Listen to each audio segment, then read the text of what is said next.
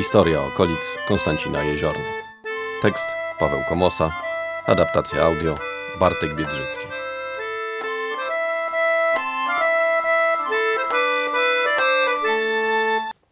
Okrzeszyn, a sprawa polska.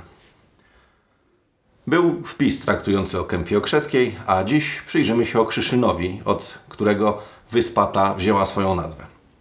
Wieś założono nad brzegiem Wisły. Aż do początku XIX wieku mieszkało tutaj niewiele osób, co zmieniło dopiero przybycie Olendrów.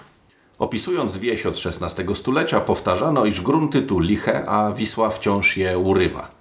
Ziemie były piaszczyste wskutek częstych powodzi, a przebywający tu lustratorzy królewscy mieli problem z dokonaniem ich pomiaru. Rokrocznie bowiem Wisła zmieniała kształt brzegu. Wieś więc to jak najbardziej łużycka, leżąca wręcz w samym sercu Łóżecza.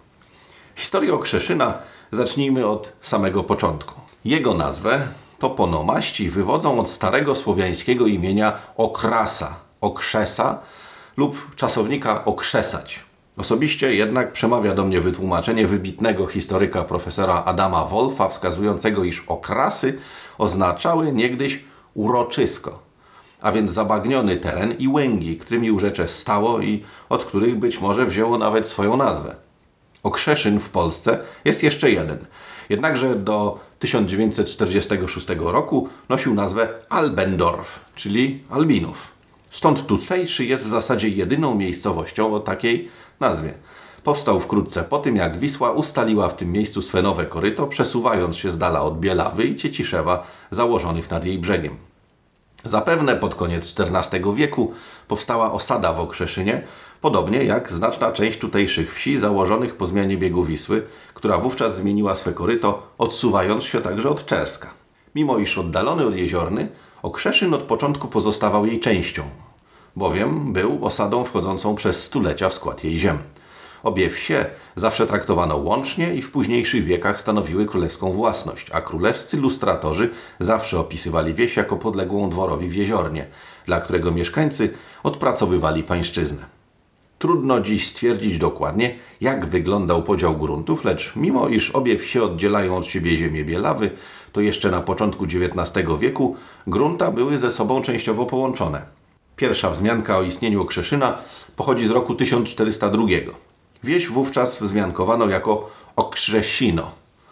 Znacznie ciekawszy jest jednak zapisek z roku 1423, kiedy, jako zabezpieczenie pożyczki dokonanej przez niewymienionego z nazwiska ówczesnego dziedzica Jeziorny, zapewne Mikołaja Szandlo, czyli żądło, wniesiono Piotrowi z Brzeźc połowę ziem jeziorańskich z Jeziorną i Okrzeszynem.